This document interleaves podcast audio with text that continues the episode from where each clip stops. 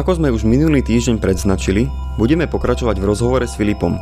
Dozviete sa niečo o nahrávaní podcastov, podelíme sa s vami o svoje skúsenosti, ktoré sme nadobudli pri editovaní podcastov a povieme si aj niečo viac o technike.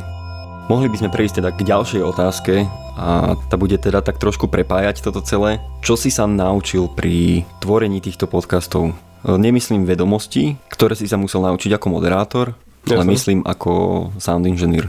Alebo teda ten zvukár, že čo si sa naučil, čo ti to prinieslo. To by ma celkom zaujímalo.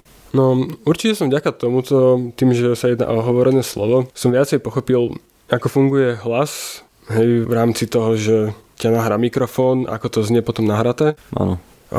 Aj tie rozdiely vlastne medzi tými mikrofónmi je to, celkom som dosť chcel, to som chcel práve presne povedať, že teda som si aj všimol, aké veľké rozdiely práve vedia byť medzi tými mikrofónmi. Takisto som si teda aj začal viacej uvedomovať rozdielnosť priestorov, v ktorých sa to nahráva a aké to vie byť naozaj fatálne, keď máš zlý priestor. Tak ako my napríklad teraz máme tu akože dosť pekelnú ozvenu a snažíme sa to zachraňovať všelijakými. A keby ste videli tie úvodzovky teraz, ale v úvodzovkách akustickými prvkami, ktoré pozostávajú vlastne z madracov a z vešiakov na prádlo, plných oblečenia, aby sme to aspoň trošku, ktoré dávame za seba, aby sme to aspoň trošku vylepšili pretože táto akustika v tomto byte je vlastne úplne fatálna.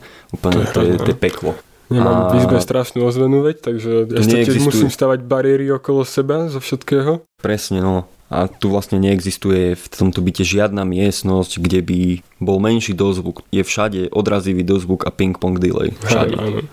To je niečo otrasné. Potom na skúšobni je už trošku lepší zvuk, ale tam je taký dosť basový. Tam to je celé také, ako keby si, no také mŕtve, také utlmené, bez výrazu, bez farby, mi to príde také. Čo na niektoré hlas? veci to môže byť dobré. Na vokál je to v pohode, pretože ten dozvuk si tam vieš potom umelo dávať, hej. bicie, keď nahrávaš takom, ale to sme zase inde. Nie je tam pekný ten zvuk, to je podstatné. Ten priestor, že je mŕtvý, to je dobre, ale ten zvuk nie je pekný v tej skúšobni a to sa mi na tom nepáči. No dobre, vráťme sa teda k tomu, čo som sa naučil. Áno, áno. Ďalšia vec, za ktorú som vlastne veľmi vďačný touto prácou, je to, že som sa naučil viacej ovládať samotný software. To určite. Naučil som sa mnohé nové skratky, Tým nemôžem nesúhlasiť. naučil som sa určite pracovať rýchlejšie, že ten workflow som si proste zrýchlil, zlepšil. Áno. Je napríklad už taká sranda, že už niektoré zvuky poznám vizuálne. No tak keď sa pozerám na to zobrazenie zvuku v programe, tak už proste poznám ten tvar niektorých zvukov, niektorých slov. K tomuto som sa vlastne chcel aj dostať. Áno. Že je to taká sranda, že už to človek proste spozná. Áno. Že vlastne má to, ten, má to aj svoju vizuálnu podobu, ten hlas. A teraz napríklad, keď som strihal podcast s Radom, tak on tam veľmi strašne sa on nadýchuje medzi slovami aj v jednej vete, spraví strašne hlboký nádych, teraz to budem demonstrovať a rozprávať ďalej. A všetky tieto časti musím vystrihovať, ktorých tam je dosť.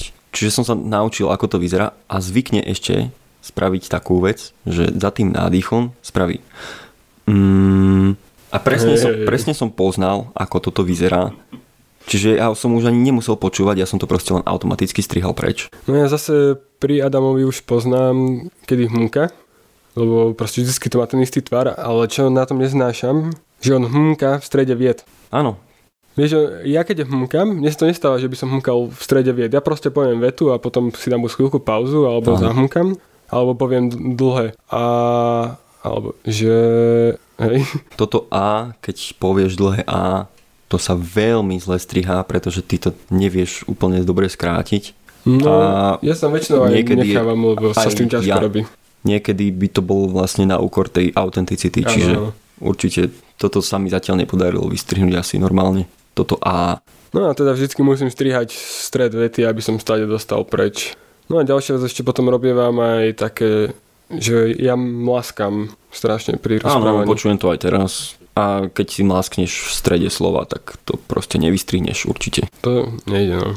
Ty si sa niečo naučil, čo som možno aj nespomenul, alebo možno to tak nevnímam, že som sa to naučil. Ja by som ešte k tým tvarom tých hlások OK. Mám rád, keď slovo obsahuje k a t, alebo t, pretože to sú hlásky oddelené od slov. A pokiaľ ten človek aj povie to slovo nejak deformovane, za tým ho povie dobre, Mhm. Ale ten začiatok slova nadvezuje na slovo predtým, tak nevieš oddeliť celé slovo, ale v polovici slova to proste strihneš. Áno, áno. A nadviažeš na to. Takto. Čiže k, t, v, spoluhlásky, tie sú oddelené od slov. Čiže to mám veľmi rád, keď, keď tam je. Ja som si asi tak len všimol, že O má pekný tvar celkom, keď, ho, keď to povieš. O, to som si ešte nevšimol, ale vidíš, to si teraz všimnem. No veď, preto som, preto som ti aj demonstroval. Ďakujem. No, tak má pekný tvar a akože v rámci slova to nevidieť, ale... Ešte by som sa možno teda na chvíľku vrátil k tým mikrofónom, pretože sme povedali, aké mikrofóny používať. Povedzme prečo používať kondenzátorové mikrofóny, prečo nie dynamické. Alebo prečo nie ribony. No tak nám to povedz, Marek. Ty si v tejto téme veľmi zbehli. Aha. A ja by som tak dobre nepovedal. Tak to som si teraz zavaril. dobre, prečo nie ribony? Ribony môžu byť.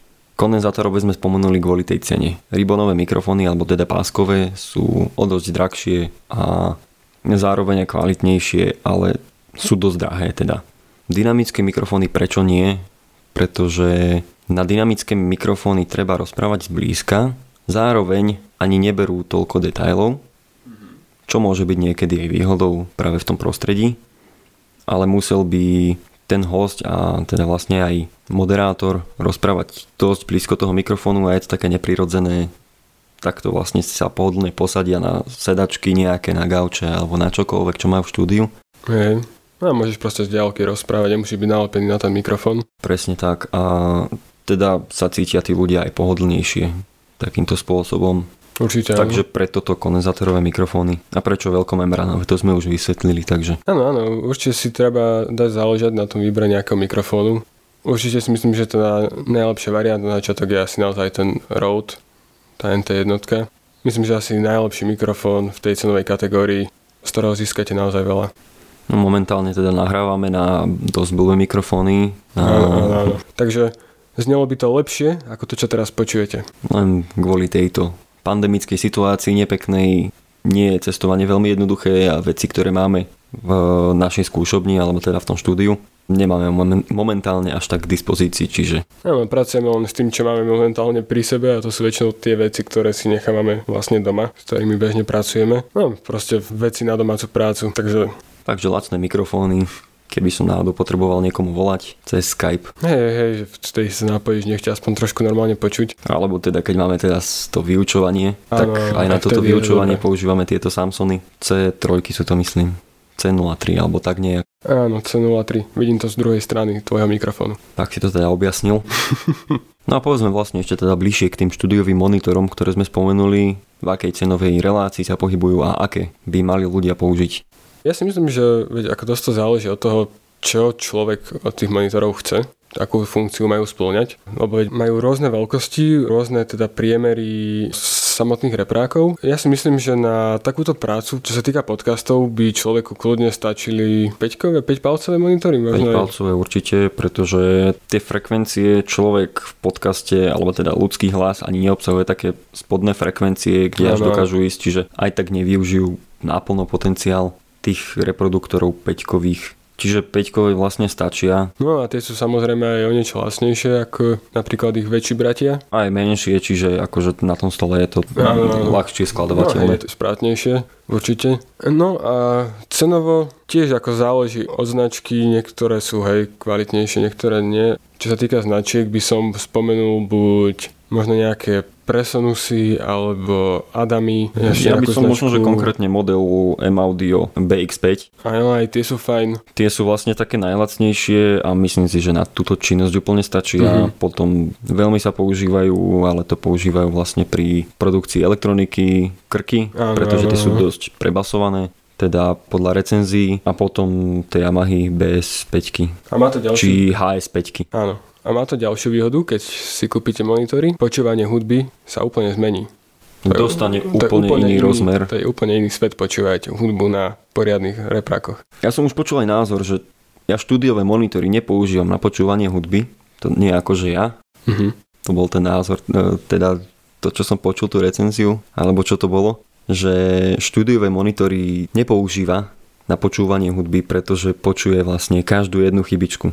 Mm-hmm. No, ale jasné, ro- rozumiem. Ten zvuk je ale úplne... to zaplatenie Ten zvuk je, čistejší, o dosť čistejší a vlastne tá hudba je oveľa zretelnejšia. Mám doma aj také repráky, aj také repráky. Ja som neveril, že v tom je až taký rozdiel, keď som si to pustil na Yamahách nejakých, čo boli ku veži, aj so subwoofrom, tak to bolo prehúhňané, nekonkrétne, škaredé, hnusné. To isté si pustím na monitoroch a je to, ten zvuk je na nezaplatenie. Oveľa krajší, konkrétnejší, čistejší. Mne sa napríklad teraz páči, sa mi to stáva, odkedy vlastní monitory a to je tá vec, že keď počúvam pesničky, ktoré poznám roky a že ich mám dobre napočúvané a práve vďaka monitorom tam objavím nové detaily, nové drobnosti, Presne, nové áno. zvuky, možno aj občas nejaké že nástroje, ktoré som si nevšimol, lebo sú niekde len v úzadí ako farba. A zrazu tieto veci objavujem a sa potom z toho teším, že wow, že veď táto super pesnička, ktorú mám strašne rád, preto lebo je super, má ešte ďalšie úrovne, ďalšie vrstvy, ktoré to robia ešte krajším. Hej, Tak takto sa, no, áno, kúpte si monitory. To je celé, čo vám môžem povedať. Tak tu by som vlastne mohol aj ukončiť tento rozhovor. Ďakujem ti Filip, že si sa so mnou takto porozprával, podielil si sa so mnou a s poslucháčmi o tvoje skúsenosti. Ďakujem, že si strpel mňa pri tomto rozhovore. Ja som rád, že si ma zavolal a že si mi veril na toľko, že tu budem mať čo ľuďom povedať. Tak myslím si, že obaja sme dosť pracovali na tých podcastoch, čiže určite Asi- aspoň asi niečo. A neštuduješ na tej škole prvý rok, takže Mal by som už čo vedieť, to je pravda. asi áno. Tak ti ešte raz pekne ďakujem. A ja ďakujem, že som tu mohol byť. A keďže toto bol posledný podcast, tak s posluchačmi sa nepočujeme na budúce. Ale môžete si pustiť predošlé podcasty, ak ste ich ešte nepočuli. A vypočujte si podcast Kultúra mnohými očami. Je to zaujímavý podcast. A teda ďakujem poslucháčom za to, že ste nás počúvali až do konca a dúfam, že ste sa niečo nové naučili. Snáď niekedy na budúce. Majte sa.